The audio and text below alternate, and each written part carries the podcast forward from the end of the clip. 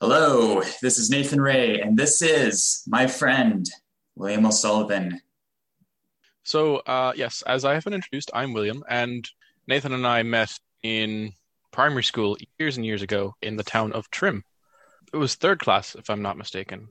Right? Yeah, third class. What is Trim? Is that Trim is a town in County Meath. Um, uh, yeah, it, County Meath, Ireland. I suppose it's just the, the simplest way to, to describe its geographic location. I've always found the name Trim to be like a very weird name because you never really get names like that here in Canada. You know, here in Canada, it's names like Slave Lake or Battleford. And then you go over to Ireland and you have names like Trim and Cork. And it's like, why would people name their towns like this? There actually is like a reason for that. So the Irish name for Trim is Balliagha Trim, which means Fort of Elderflower Tree. And so going from Balliagha Trim to just Trim was kind of easier for the English speakers who ended up conquering Ireland. Yeah. Do you have any memories of what it was like meeting each other for the first time? What was your first impression of me? So I, I would have said I, I, wasn't, you know, a, a typical kid growing up and I, I really I really strongly identified at the first ever interest you shared with me was that you were interested in collecting newspapers. And for some reason that just seemed so different to what all of my other like contemporaries at that age, I suppose, were interested in. That it was like, ah, you know, this is interesting. We can see where this goes. And that, that was pretty much like the deciding factor on, on wanting to get to know you a bit better. Interesting perspective to take from someone who was like nine years old at the time. yeah. As I said, you know, not necessarily on the same wavelength like my contemporaries. Yeah. I think for myself, the first impression that I had of you was that you were the only person in my class who sounded normal because you lived in the States at the time and you still had the accent. Uh, right now, you sound a lot more Irish than you used to, but that was sort of what drew me in to wanting to be friends with you. And interestingly enough, shortly after meeting you, I got bumped up from third class up to fourth class because uh, there had been an administration error when I got enrolled. I think the uh, idea was that because of my age bracket, I was supposed to be in third class, but my mom stepped in and said, no, no, Nathan. He was going to go into the equivalent of fourth class when we were right. living back in Canada, put him in fourth class right now or else I'm going to not be happy. And so, you know, in the month or so after that transition, there was a part of me that wasn't sure if it was worthwhile being your friend anymore because we weren't in the same class every day. We were only going to see each other maybe during lunch break. But ultimately, the fact was you were still probably the person in our primary school that I related to the most. And so that's sort of what drew me back and made me want to continue being friends with you. Very fair. Yeah. Transitioning into the next phase of the show, how has God been working in your life over the past week? Past week in particular. So, this past week has seen me starting semester two of my master's in high performance computing at Trinity College Dublin. And throughout the week, it's actually it's it's been I suppose to define, try and define the narrative element of it, it's been almost what I describe as a bit of a filler arc. At the start of any kind of semester of college, it's always a lot of orientation for new modules, stuff like that. I don't see this particular week as having any real big implications. And you know what? That's fine. No, not every single waking moment has to be always driving you towards some greater purpose. It's okay for life to happen incrementally. Times it can be a bit slow, one week and then very, very busy the next. Really, to kind of phrase it like that, you know, yeah, last week, not too much going on, but I'm certain that three, four weeks from now, things will really be kicking up a notch and I'll really start to narrow in on different aspects of what I'm going to be learning. Uh, specific of specific interest to your audience might be the fact that I'm taking modules in artificial intelligence. We're just I'm mostly doing orientation, learning the jargon of the field moment. I think that's actually it's a nice prelude to kind of what I'll end up learning, and in a way, it actually continues on from modules previous semester, building on knowledge that I've acquired. So it's it's very much it is continuous elements leading one into another because you know machine learning naturally lends itself quite well to artificial intelligence. You know, you want an intelligence that can learn, and so you know when you really think of it more big picture than just over a week, yeah, I, I could definitely say there's been some progression that you, you can really measure in, in terms of a narrative. What computer programming languages are you learning? So the ones I am being formally trained in at the moment are C++ and CUDA. CUDA is a, lot less commonly known. It is a programming language for GPUs, graphics processing units, that really focuses on making sure that your programs run well in parallel. Now, what that means is that your computer can do multiple calculations at the same time. Uh, and that's very beneficial because, in terms of how we're developing the hardware at the moment, you know, CPUs cannot really keep up with how much data we need to crunch at any given moment. So it's important for us to learn how to crunch data simultaneously. Then, formally as well, I've learned C and Python as well, actually, and a bit of IDL, but that's a very astrophysics specific language. Is the idea for you to go into a field relating to artificial intelligence? like what's the end game for you there so i suppose the crux of what i'm going after is really mastering data analytics and when it comes to things like parallelization machine learning and artificial intelligence these are tools in my toolkit that will allow me to take information and process it in a way that we can then derive further useful information or action from so ultimately that's what it's going to come down to can i become part of a system that allows me to solve problems what kind of problems would you be referring to? Like world hunger, economic problems? No, that's really the interesting part, right? Because it pretty much could be anything. One good example I have is resolving production line issues in, say, industrial bakery. Just to take an example I've used previously given a whole list of parameters about a bakery, say where the ovens are located, where the windows are on each floor, what the size of the actual warehouse where this factory is, so many different seemingly uncorrelated parameters can allow you to solve problems. Like say, ah, the reason the bread isn't rising is because one of the third floor windows was left open and that was allowing humidity from outside to get to the factory. So trying to build up models that you can then analyze is kind of the ultimate goal of this. And really that approach of modeling, analysis, and then examining results applies to pretty much everything from industrial perfume manufacture to economics to you know modern agriculture. There's hardly a field that doesn't touch realistically. Right now is your filler arc what would you say is going to be your final battle or the final battle of the uh, next arc that you're seeking to face? If we're going into shonen anime terminology. Right. Huh. What would my next final battle be I'd say it would probably have to come down to doing my dissertation. Uh, so I'm currently doing a taught master's, which means that I don't have to actually go and produce novel research, which means like research that's being done for the first time in a new field or you're making some new development. What I do have to do though is I need to make sure that the work I do for my dissertation is applicable to high performance computing. And that's supercomputing to you and me. That's going to be difficult, I think, because the firm I'm planning on doing my dissertation with, they're very good. They're they're very very good but I'm concerned about how well certain problems can be parallelized. Parallelized. Ah, oh, geez, what that word basically? How how easily they can be made parallel?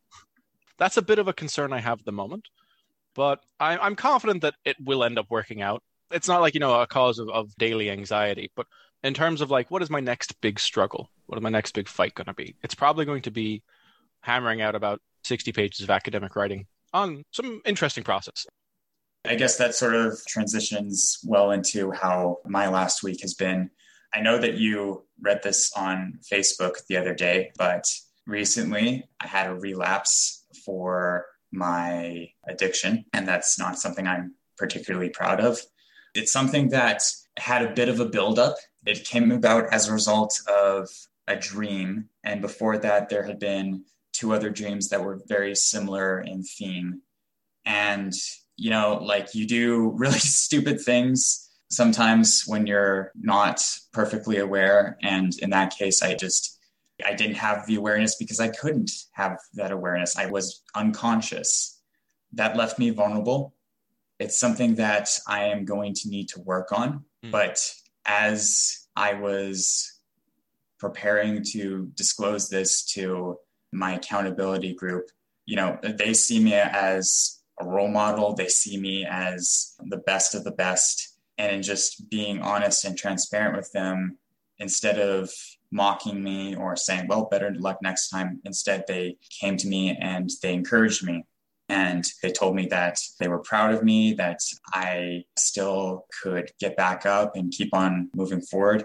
And it was something that I was really glad to not just have this group, but also be part of the reason why the group was so, I guess, honest with each other. We're really there for each other. We reinforce things for each other. And that's something that it's been a battle for me in the last week is just figuring out the people, the friend groups that I have who are willing to put up with me, or not just put up with me, but to actually encourage me and grow, versus the friend groups that are only allowing me to associate with them because I guess they just want to be nice to me. But even so, they still have a point where they don't really want to tolerate me.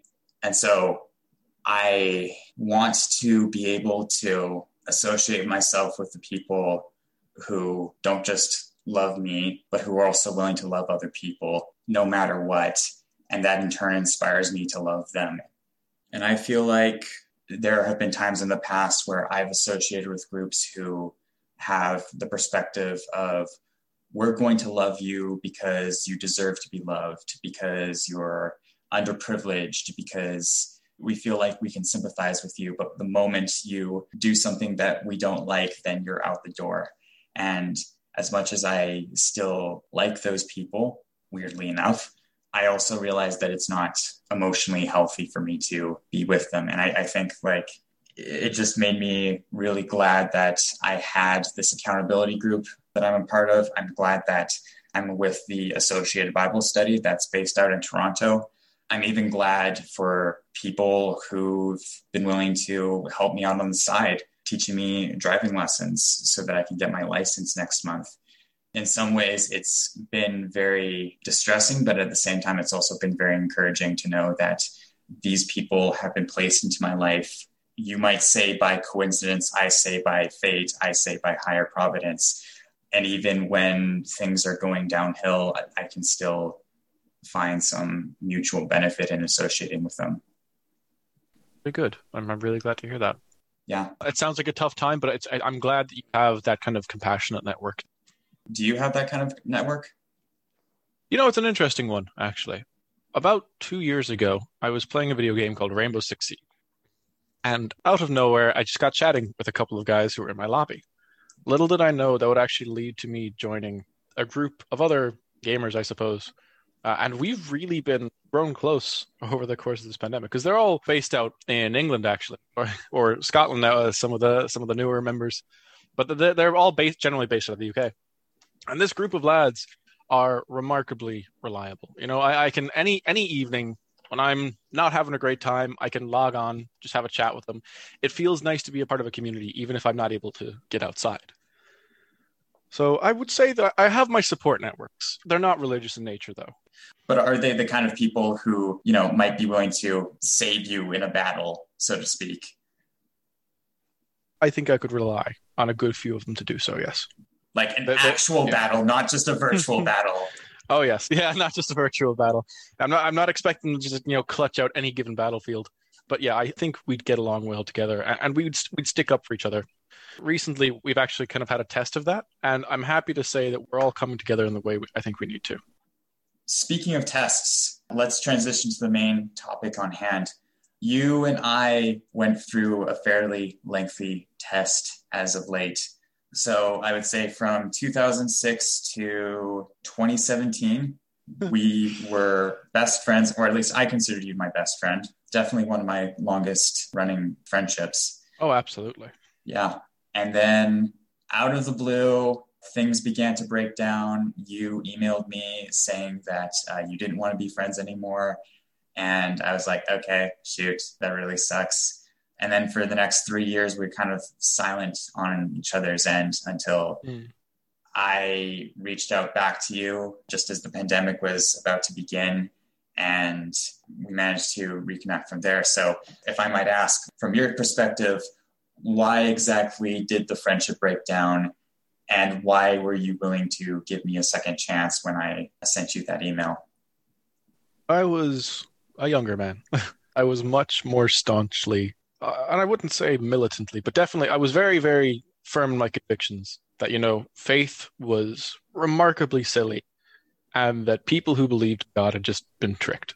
You know, that, that was very much my opinion. And to try and engage with you on these topics, I suppose, it became very difficult to address our differences because I didn't have the right logical foundation to do so. I think that the way we built our arguments was very, very different. And truth be told, I realized that I had a choice. Do I allow myself to continue getting frustrated or do I not do that? I found that it became too frustrating to talk with you, especially about religious matters, given, you know, your own conviction and my conviction. They just weren't they simply weren't compatible. And I wasn't really going to drag it out for either of us. And that was the reasoning behind it. And then as to why why now, Uh, it's two reasons, I suppose. I have definitely simmered down with age. I've, I've become a touch more worldly, and I, and I understand now the important role that faith can play in people's lives. Really, it's it's nothing so much having an issue with people, you know, wanting to belong to or wanting to be able to draw upon the strength of their respective deity. I've literally no issue with that whatsoever. My, my issue, I, I narrowed down my issue to religious fundamentalism and how it affects people outside of that faith, for example. And then I also began to understand, rather, where our differences were arising, where our kind of logical passe was. And it was that I was building my arguments from a materialist frame of reference, and you were building your arguments from a spiritual frame of reference. And when your axioms, when the root elements of your belief system, your argument system are different, it is borderline impossible to reconcile them. So, kind of understanding that, I realized yes, if we are going to have discussions on these kind of matters, I understand that I won't be able to really I won't be able to convince you in the way that I feel is required. And I understand that you won't be able to convince me in the same way. But I kind of detach the element of frustration from it and replace that with understanding. So that that's what really allowed me to get back into it. And like, you know what, Will? Things mightn't have changed. You know, you still describe yourself as, as a man of faith. And I'm like, that's not an issue I have anymore and even when it came to like figuring out how to discuss these kind of things i knew that i had grown enough to actually engage them good faith. Uh, i suppose that's that's what it comes down to. What would you say were the key moments uh, within that three year hiatus uh, that gave you that development to uh, say you know what? Religious faith it isn't actually that bad. You know the fact that some people might actually have a valid need for it in their lives how did you come to that understanding? So there's kind of the at home and abroad kind of perspective to that. Uh, in Ireland at the moment, we have a very large proportion of population that are lapsed Catholics. Uh, to explain what that is, it's, it's just basically someone who claims to be Catholic may pray in private, but doesn't really go to Mass or interact with the church very much because we've had a very difficult relationship with the church. It has wielded a lot of power over a lot of lives, and for that reason, as well as others of, of our society becoming gradually more progressive, people are, are moving on from the church. So whilst they might necessarily proudly announce, I'm an atheist, they're like, yeah, God's all right. Catholic Church isn't so hot right now. And it was kind of that growing understanding that, oh, it's not, you know, I am either definitely against God or definitely for God. The mellowness of agnosticism kind of began to permeate culture, really leveled me out. I suppose I, I had been more polarized and getting to see what or how people were able to stop involving religion so heavily in their own personal lives, seeing that that was actually doable, it was very relaxing because I was worried that, you know, if religion is allowed to maintain its stranglehold, what will society look like then? That's like the domestic side of things. And then from abroad, I got to see some pretty nasty sides of fundamentalism. With access to the internet, I, I was able to see, you know, events evolving in the US, how really fanatical evangelicalism really it just seems super crazy to, like even now like there, are elements of it i'm just like wow these people really believe x y and z. But then it wasn't even localized just to the us just seeing how much worse it could be i suppose i was really like yeah okay if this is what it is that's fine you know? So how did you know that i wasn't a fundamentalist? I always had a feeling you were. I have a feeling you might be at the moment but I suppose it was more from my perspective. It was like I can mellow down because I know that the society that I live in isn't rife with that. I felt comfortable enough being more relaxed when the society around me was not fundamentalist in nature. How might you feel if you were transported back to the 60s when the Catholic Church had a much stronger hold on Irish society? Oh, that would be very difficult. Because you know it's actually interesting, right? When I went to college for the first time, having like pretty much grown up in all of all of my real Irish schooling was just in Trim, and because that's kind of like you know out in Meath, out in the, the veritable countryside. When I went to Trinity, that was like the first time I ever like met Protestants in large number, and that might sound strange, but in Ireland, there was very much uh, a significant divide between, you know, the quality of life of Protestants and of Catholics. Like in the 70s, Trinity, my college now only started allowing Catholics without the permission of the bishop. so it was very, very strange to kind of see the difference, I suppose, in intergenerational wealth that had been owned by the Protestants like personally nothing against them at all like i just it's interesting to see these lines that we kind of draw amongst ourselves and so when you ask what would I do if I was tra- teleported back to the 60s Ireland? I'd be like, geez, I don't know. Um, I don't know. I, I think that I, as a person, would be a product of my environment. I don't think I necessarily would have become atheist were it not for furthering my education. I think that if I just lived in Trim my entire life, I'd probably still be a Catholic, if not a lapsed Catholic. But again, when I was very young, I was incredibly devout. I was like at least a decade of the rosary at night before bed, if not the whole shebang. So, really, separating from my faith was actually it's very strange. The change in, in routine was difficult, but not so much the there wasn't any like ideological difficulty, no internal culture shock between changing between you know very devout Catholic and yeah, uh, I'm a condescending 12 year old atheist. Let's go.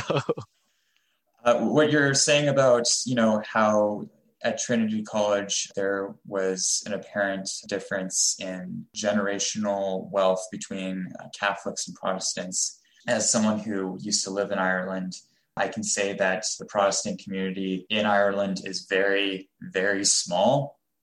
Yeah. Like you have maybe 20 to 40 people per church. If there is a church, the uh, Church of Ireland over there is slowly dying. Mm. But the Protestant church over in Northern Ireland is very active and alive. Last I was there, yes. which, which was eight years ago. And if I might be totally biased in my opinions, I think that Northern Ireland is much more beautiful than the Republic. Um, I don't see what religion has to do with like. Well, do you mean like geographical beauty? Yeah, geographical beauty. So, like, I and I, I think that in some ways that comes from the fact that you had more money up there. You had people with more connections who were willing to develop the land in a certain ah, way. like in terms of development. Okay, I, am yeah. starting to understand you now. I'm like, okay, okay, okay. All right, go on. Sorry. There's a part of me that wonders, well, if only Protestants were allowed a free pass through Trinity College, then where did they all come from? But there's also a part of me that thinks, well, maybe they just all come from the north. Well, so no, this is going to like divert up into Irish history now, and I, would like to apologize for any listener listener because I am not an authority on Irish history. I only have uh, rough recollections of how it went, but generally enough, what happened was the United Kingdom wished to more control over Ireland. And one of the easiest ways to do that is by putting your own people there, planting them, as it were. So every every now and then uh, a British monarch would send over English people, Welsh people, Scots people over to Ireland to try and set up a community there so that they could kind of have more control over the predominantly Catholic Irish. There were a couple of plantations. The most successful one was in Northern Ireland, where a lot of Protestants went over and a lot of Presbyterians went over. And the locals had their rights to own land stripped from them, and it was given to these Protestants and Presbyterian. So kind of the, the origin of Protestantism in Ireland is very much you know, people were packed up and sent here and then given land as an incentive to do so. So basically, not that different from what happened in the Americas. More or less, yeah. Okay, just yeah. closer to home. They pretty much tried to, yeah. It was, you know, when I think of it now, it's it's like trying to colonize an already like you know inhabited area. It wasn't good for our country. Is a good way to put it, with the hindsight of of several hundred years. No benefits whatsoever. I would say that there weren't. Oh well, hmm. it's really interesting, right? Because Northern Ireland benefited from the flax industry, so linen, fabric manufacturing, and shipbuilding. But now, because the Republic of Ireland has changed its economic policy and it's really encouraging, you know, it is attempting to create a very educated population. That means that we compete really well internationally for attracting international business. So, nine out of the 10 world's largest pharmaceutical companies have factories, have offices in Ireland. And pretty much, yeah, Facebook, Apple, Google, they have offices here as well. They're they're very interested in making use of a highly educated, highly motivated workforce. I would say this also lends kind of weight to our very specialist educations. In the States, you, still take general subs. I, am speaking in the, the framework of the US because this is really the only other college system I've actually got any kind of insight. Uh, you take general classes, so additional English, history, maths, that kind of stuff for two years, then you do your specialization. In Ireland, it's you have a, a specialization and then you have an even more specialist specialization. So I went into college doing physics, maths, and chemistry, and then narrowed down on physics and astrophysics as my bachelor specialization. I mean, I would say it had the advantage of. Uh, it's it's really difficult. It's really difficult because somewhat it brought Ireland's like political organization up to par with say Scotland's at the time. Then we've deviated from there. So it's to describe anything as is all good or all bad is always quite difficult. I'd say I don't know. I don't have enough historical insight to really offer dramatically superior or dramatically inferior options, if you get me. One major positive I would want to highlight is that because the British colonized Ireland, for better or for worse, the Irish language has slowly died off into irrelevance and has been replaced by English, which, you know, for you guys, culturally speaking, that's a terrible thing. But the benefits are that English is one of the most widely spoken languages in the world. And so you guys probably wouldn't have gotten all that international industry coming on your front door if you guys had, I don't know, been like Poland or. Oh, it's it's it's interesting, right? Because I've thought of, I've thought about this particular element of it a fair bit myself, and I have to wonder, you know, the Welsh language is niche, certainly, but it's not dead. It, it is widely in colloquial use, and it's it's the closest neighbor to England going, realistically. Um, Ireland really we're just we're not that far across. Like we're only separated by a small sea that can be traversed by a small personal vessel in about 24 hours, by a ferry in like two or three. What I'm getting at, I suppose, is I don't think we would have necessarily lost out on our inherent use of English because it would be a powerful language for dealing with such an important neighbor. It's difficult to say. I don't think we would have liked like that. we're not ever going to use English because evidently, as we developed around the globe, the US became quite a powerful entity in and of itself. And just learning English specifically for trading between our two largest, closest economic partners would just be a smart idea. Like in much the same way that a lot of German students take English as a second language, just because they understand it, it is very much a language of international trade. Would you want to be in a world where you were more passionate about the Irish language, though? It's a strange one. I have always had a difficult relationship with the Irish language because I was never any good at it, actually. And you know, I, I think that inadequacy builds spite. And I, I, for the longest time, I was like, oh, I don't like Irish. Irish is awful. Just only having been bad at it. That was really my only experience with the language. I think I would like to be more passionate about it, to answer your question. Going back a little bit on track to the process of rebuilding the friendship between us, when we were exchanging emails just as the pandemic was beginning, I had knowledge that if I was going to be sharing with you everything that was going on in my life over the past three or four years, uh, I was going to go into some fairly weird stuff. And there was a part of me that was wondering, well, is William going to be accepting of this? Is he going to just be turned off by this and say, hey, Nathan, I don't want to be friends with you anymore. Thanks for giving me the emails. Goodbye. What was your reaction to reading all of those stories so yeah, this is always an interesting one, and it's a statement about myself that always, you know, attracts a lot of suboptimal attention. I would say that I am a judgmental person, only in that I make decisions based on the information I have. And when I read your stories, when I found out what you've been going through, the way I judged it was, this is really unfortunate, and I feel bad for you. I'm sorry.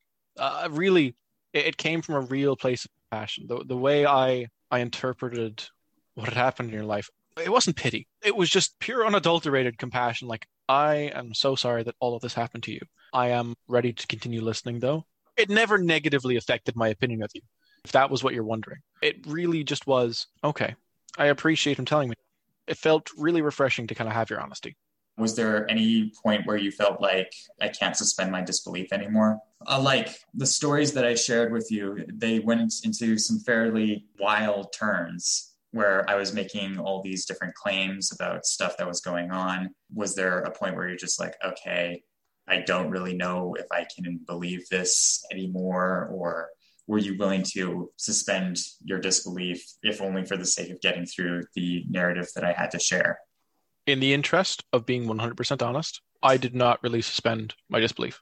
I understood that you believed everything you were saying, and that was enough for me to interpret the story and continue listening to it and continue engaging with it. Because I very much understood that we we came from these different logical foundations that I referenced earlier, you know, spiritualism versus materialism, and I understood that when you made these kind of claims, when you made these statements, it wasn't because you thought it was a nice, convenient lie. It's because you genuinely believed them. And so, what um, what am I really to do about that? It didn't convince me of things, but it let me engage with your narrative. I think. You say that you're taking things from a materialist perspective, that I'm taking things from a spiritualist perspective. And I, th- I think you're recognizing something that a lot of people in the world don't recognize when it comes to discourse is that before you educate someone about where they might be going wrong, you have to understand where they're coming from. You have to argue things from the favor of where they're at, because if you don't address those root issues, then you're missing out on the bigger picture. So, for example, something that often comes up for me whenever I'm interacting with members of the LGBT community is I hear a lot of people say that we need to educate people on what it's like uh, living as a homosexual or as a transgender person. We need to uh, make sure that people feel quite a bit of compassion for this marginalized group. And there's a part of me that thinks, you know, this is probably going to work for 80% of the normal population, but for 20% of people, they're not going to accept that because there's still that fundamental issue of people who believe that uh, homosexuality or transgenderism is inherently wrong. Mm. And you kind of need to go a little bit deeper in that. For some people, that might involve taking apart the Bible showing that it's just not a book worth trusting. For some people, it might be pointing to the, the flow of society and showing that the way that we thought about things back a hundred years ago is just completely outdated now. So why do we cling to these outdated beliefs? But I think that's taking things from a very deconstructionist standpoint, and it's not necessarily allowing for a proper reconstruction Sorry, to ask you to clarify on what you meant by deconstructionist and reconstructionist. Okay. Okay. So in literature, there is this uh, idea called deconstruction, where we take a common, a familiar uh, story beat or character, and uh, we show how it would really look like if it were to play out in reality. And so we're deconstructing the ideal in order to make it more congruous with reality. So, okay. a good example of that would be have you ever read Watchmen or watched the movie? I've not. I actually haven't been to get around to it. Okay. Do you know what it's about? Only vaguely. You you do well to re-explain it for me. Okay. Um have you seen The Incredibles? Yes. Okay.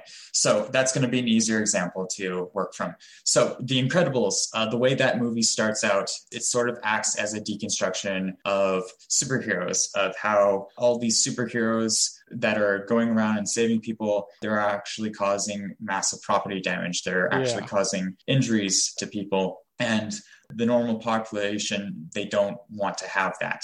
They might be fine with all these other threats going around, but the idea is that those threats are less of a threat than the superheroes going around and doing their thing. And so that acts as a deconstruction. But then later on in the movie, the movie reconstructs the idea to show that no, these superheroes are definitely needed within this world. Even if they are causing huge amounts of property damage and loss of life, they are still saving the day. And so that's an example of a story that is deconstructing these ideas and then reconstructing them. Another example might be have you seen the movie Logan? Yes. Okay. So in that movie, it basically deconstructs this idea once again like the incredibles of the value of superheroes and Mhm. uh, what happens when things go horribly wrong. At the beginning of the movie professor x he's dying because of old age.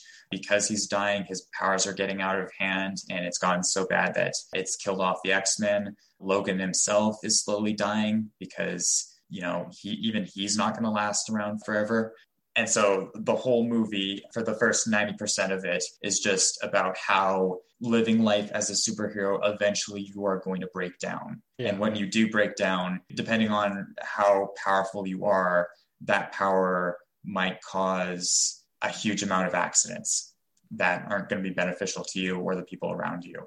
But then within the last 10% of the movie, the movie reconstructs itself to show that even if you're dying, and you're going to go down, you might as well go down with a fight. And so I think from the issue of the LGBT community, the idea with them is that the most successful individuals, the most successful activists are deconstructing the ideas of tradition and biblical values, and they are trying to reconstruct it with their ideas regarding gender and sexuality. How successful they are at actually doing that, I think that's debatable. But in the case of what we're talking about right now, where you're coming from a materialist perspective and I'm coming from a spiritualist perspective, I don't know if we've necessarily gone down that path yet. It's not something we've resolved, no. No. And like, is it something that you'd want to be resolved? Is it something like you'd want to deconstruct everything on my end and reconstruct it in order to say, hey, Nathan, there's a better path and it's called science? See, that's that's it's difficult, right? Because so to use mathematics terminology again, an axiom is is what we consider uh, like just a, a fundamental argument, right? You assume it to be true, right? So say that my axiom is that a triangle contains 180 degrees. Your axiom is that a triangle contains 190 degrees. We can develop completely separate fields of geometry that are both completely congruent with our own logic. The only difference being our own axioms. Trying to convert someone's axiomic beliefs, like wh- whether there is a higher power, for example, or whether there is not, that I don't know if that really can be done, especially when we're older and when we are, I suppose, stuck in our ways like I, I, don't want to be disingenuous, but you hear the the language of people getting deprogrammed from cults. Like that must be incredibly difficult on both the deprogrammer deprogrammees because you're ch- you're trying to change someone's axiom. Someone who might believe in a cult of personality, this random guy is like, yeah, wow, this guy's going to take us away somewhere, and it's going to be awesome. Trying to change someone's core beliefs is always ridiculously difficult. Now, do I think it is worth doing? I think it depends. You know, I, I, think we have uh, very much a freedom of religion, a freedom of belief. We are allowed to engage in the world in whatever way we see fit. I, I think that's not a, a, wildly irresponsible line to take. The only issue is really when it comes to informing certain decisions, I suppose. So I, I'm a huge proponent of secularism, the state. I think that when you have a society that captures a large number of faiths under the one kind of, well, under the one state, it really shouldn't be up to any one religion to govern the existence of other religions because I feel that if every religion was allowed to choose should everyone else be part of our religion, they'd probably all say yes. I can't think of a religion off the top of my head now that would gladly be happier, right, to see everyone belong to a different denomination of the same faith, if you get me. I think I do. And I, think you have a point in that the secular democracy in some ways, it offers a lot more religious freedom than a theocracy. And to my knowledge, the only theocracy that I can think of that has worked in the sense that you could still have a degree of freedom and not have people dying because of religious penalties is probably the kingdom of Israel way back in 8th to 6th century BC. Even then, I want to stress that that system was not perfect. On one hand, you had the king who was determining, you know, how the people were being governed. You had the priests who were taking into consideration the people's offerings and they were in charge of the uh, religious activities. you had a, a, very clear set of rules and boundaries that could be looked at and understood by anyone who had the ability to reach into a scroll and find they were, what they were looking for. But at the same time, not everyone followed the rules all the time. There were periods of time where the temple was just in disrepair, where people weren't acting in the ways that was expected of them. And even when there was this sort of perfect state, which once again, I'll debate the continual existence of, there's this idea that if you're going to live in the kingdom of Israel, you are going to follow the rules of the kingdom of Israel. You are going to become Jewish. You are going to become circumcised. If you want to worship in the temple, that is what the expectation is.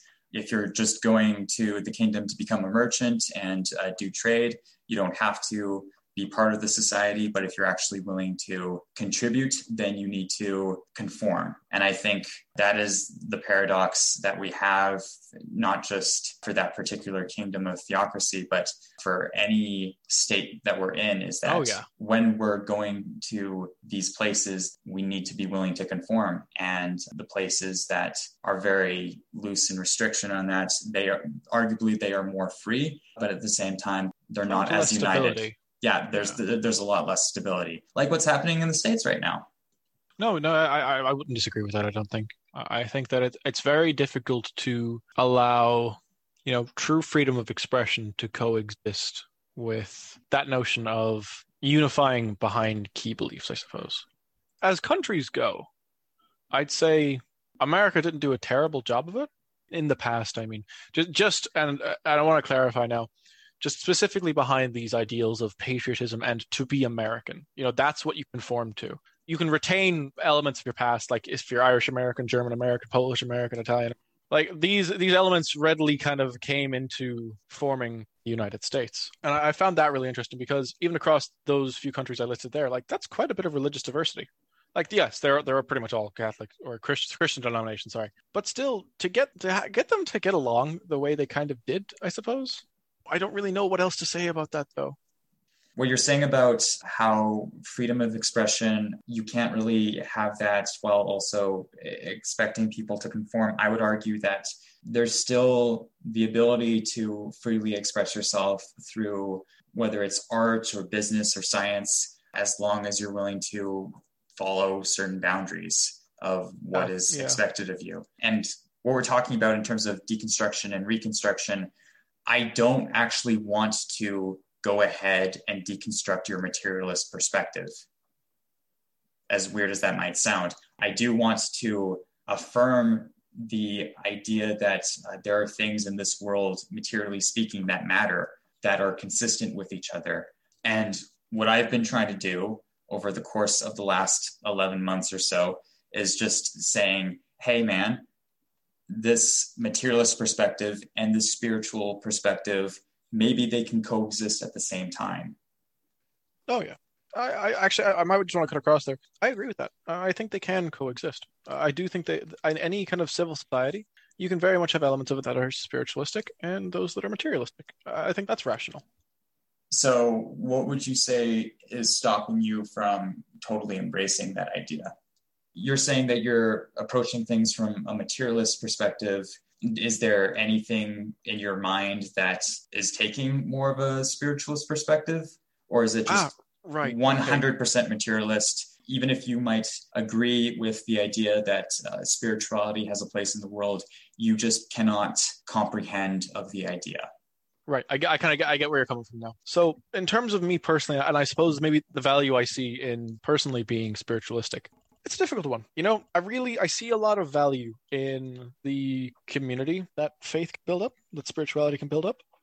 I really don't have to look any further than like, you know, my hometown to kind of see that that like, you know, the Sunday mass was pretty much all I needed to do to see pretty much everyone in town more or less. It's nice to always have a common unifying bond with people around you. And it's an element of there's an element of conformity to that. Like, you know, we all agree to these same spiritual tenets and we can go from there. I see value in that. I do. It's just it, it, it isn't something that does it for me, if you get me. I'm like, for me, spirituality and philosophy are so closely intertwined and yet so remarkably distinct really the closest I can get to having spiritual experiences is really taking the time to perform introspection, to muse on the nature of the world, to try, you know, to figure out what's going on world around me, and then kind of draw on my experiences, my understanding. If I'm particularly interested in the subject, I will go ahead and like look things up just to like fill out little blanks in maybe my thought process. But in terms of how spirituality appeals to me, I find that it's too presumptuous. One of the key elements of being materialistic is not that, ah, we know this. I think it's so reassuring to say, I don't know. Because it's a very, very, very big world out there. And to be like, yeah, I'm not sure about this. I don't know about that. It's an incredibly valuable tenet of materialism because it's so overwhelmingly humble. Like similarly, it's really interesting in in the field of science in general, right? Our greatest heroes are the people who showed that their other greatest heroes were wrong. you know, if someone were able today, right, to disprove, to beat Einstein's general relativity, they wouldn't be like, "Oh, this guy's a jerk." He, you know, he we really like Einstein. We like what he did. No, the entire scientific community would move on immediately. Be like, yeah, this guy has literally just shown through his mathematics or through his experimentation that Einstein actually got it wrong. And we would laud him for that achievement. I don't think there's any other kind of I'm reluctant to describe science as a belief system, but any other kind of system of thought that wants to take itself down a notch almost like, yeah, we were wrong here too. Uh, I find that to be very, very endearing. And it's that aspect of, yeah, it's okay not to know something. We might figure it out eventually. That keeps me on the materialist path, keeps me in the materialist worldview. I think you take a very optimistic view of science in the sense that, you know, scientists they would be willing to move on to an idea that rewrites their entire understanding of physics as an example because like when you're referring to einstein i can't help but think back to how much of a proponent he was against string theory because mm. it didn't fit with his understanding of the world and how he spent most of the latter part of his life just trying to figure out a grand theory of everything mm. specifically so that he could disprove string theory. I mean, yeah, that is absolutely an element of it as well. And look, Einstein, specifically with cosmology, he has been wrong about things there as well. You know, nobody is perfect, as, well as something we readily admit. And for him to be like, yeah, string theory is absolutely unviable. Okay, cool. He's Einstein. We get it. We, we definitely hold him in high regard. But until he can show the maths to prove that, that's not really for him to say. It, it could be something he believed, but at the same time, no one else has to believe that until he shows proof. And that, that's really what it is about. So, what about concepts related to more ideologically driven mm. ideas, such as if someone were to come up with a fairly good proof of God's existence, or if someone were to categorically prove things like the fact that unborn children have souls or that transgender people are not of the gender that they claim to be. You know that that's just how science works. If anyone were able to categorically, empirically, and peer in a, in a peer-reviewed way prove any of those things by the nature of just accepting logic, right? If they met all these benchmarks of being real, if they met all these benchmarks of being testable, that's fine but I, I, really have to stipulate that not everything instantly has to be provable. It took us a long time to figure out so many things about the world around us. And going back to that, I don't know, that's completely acceptable. You are, as a scientist, you are allowed to say, I don't know why this configuration of atoms become frequency transparent when they're drawn in the shape of a triangle. That's completely allowed. To not know things is all right. That just means you've still got a job to do, that we still have, you know, collective knowledge to build. There's nothing wrong with not knowing. It's very, very freeing. You know, even if the world can be broken down, bind in its minutia, maybe not for me just yet. Accepting that is, is very healthy, I think.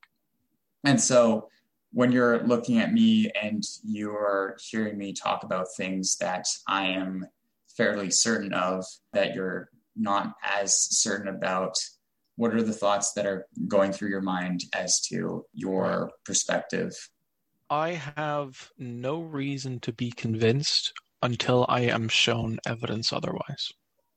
You know, the, the burden of proof is, is really like one of those simplest concepts. You cannot establish something is true unless you can prove it. You know, I think it's like there's a rule of the internet that pretty much embodies the same thing. It's like pics or it didn't happen. Really being able to show that something is correct is so important. And in the same way, I cannot rule out the existence of God. You know, that would be remarkably arrogant of me to be just like, yeah, there just isn't one. That's just a fact. But what I can say is, from the way I've been able to kind of construct the world around me, I just find it very unlikely, you know? And the thing is, once there's proof, I, I will change my mind. If you cannot change your opinion to reflect new information, you are not engaging media critically. And if the new information arose that God is real, if that just became information, like, you know, non biased, simply a, a, true fact, right? Or rather, true in insofar as we can understand it, right?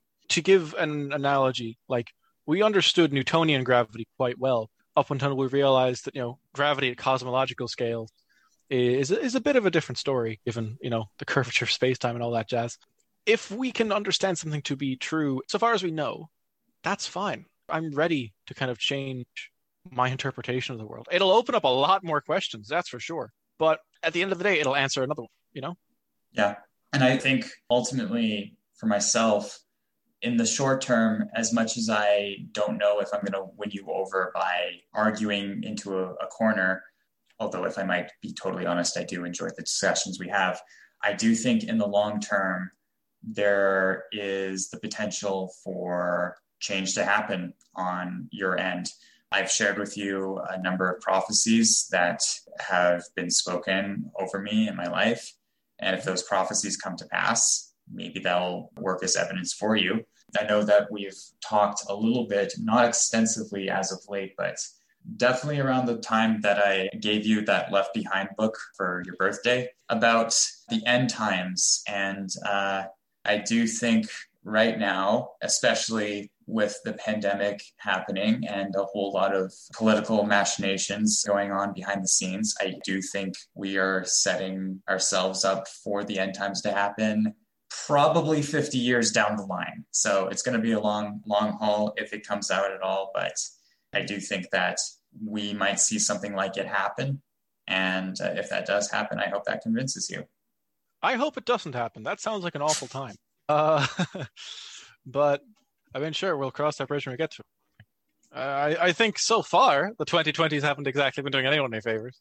But you know whether or not I, necessarily take a sign of the end times, I, I do not. You know, it's really interesting actually. I used to have a really big issue with kind of adopting a nihilistic philosophy because I realized, you know, at the end of the day, at the end of a lot of days from now, uh, the sun will end up going like a red giant and just destroying the earth. And then, you know, okay, if we manage to get off planet, what then? Like we are due for universal collapse. And it was always very difficult for me to resolve that. Like, why does anything matter if everything's just going to come to an end anyway? Even though it troubled me like a lot for about a year or so when I when I started college, actually, it's something I've resolved now to give me a much more relaxed worldview, if that makes sense. Because it really it drives home the message that you know what, ultimately it doesn't matter. So you might as well have a decent time if you can.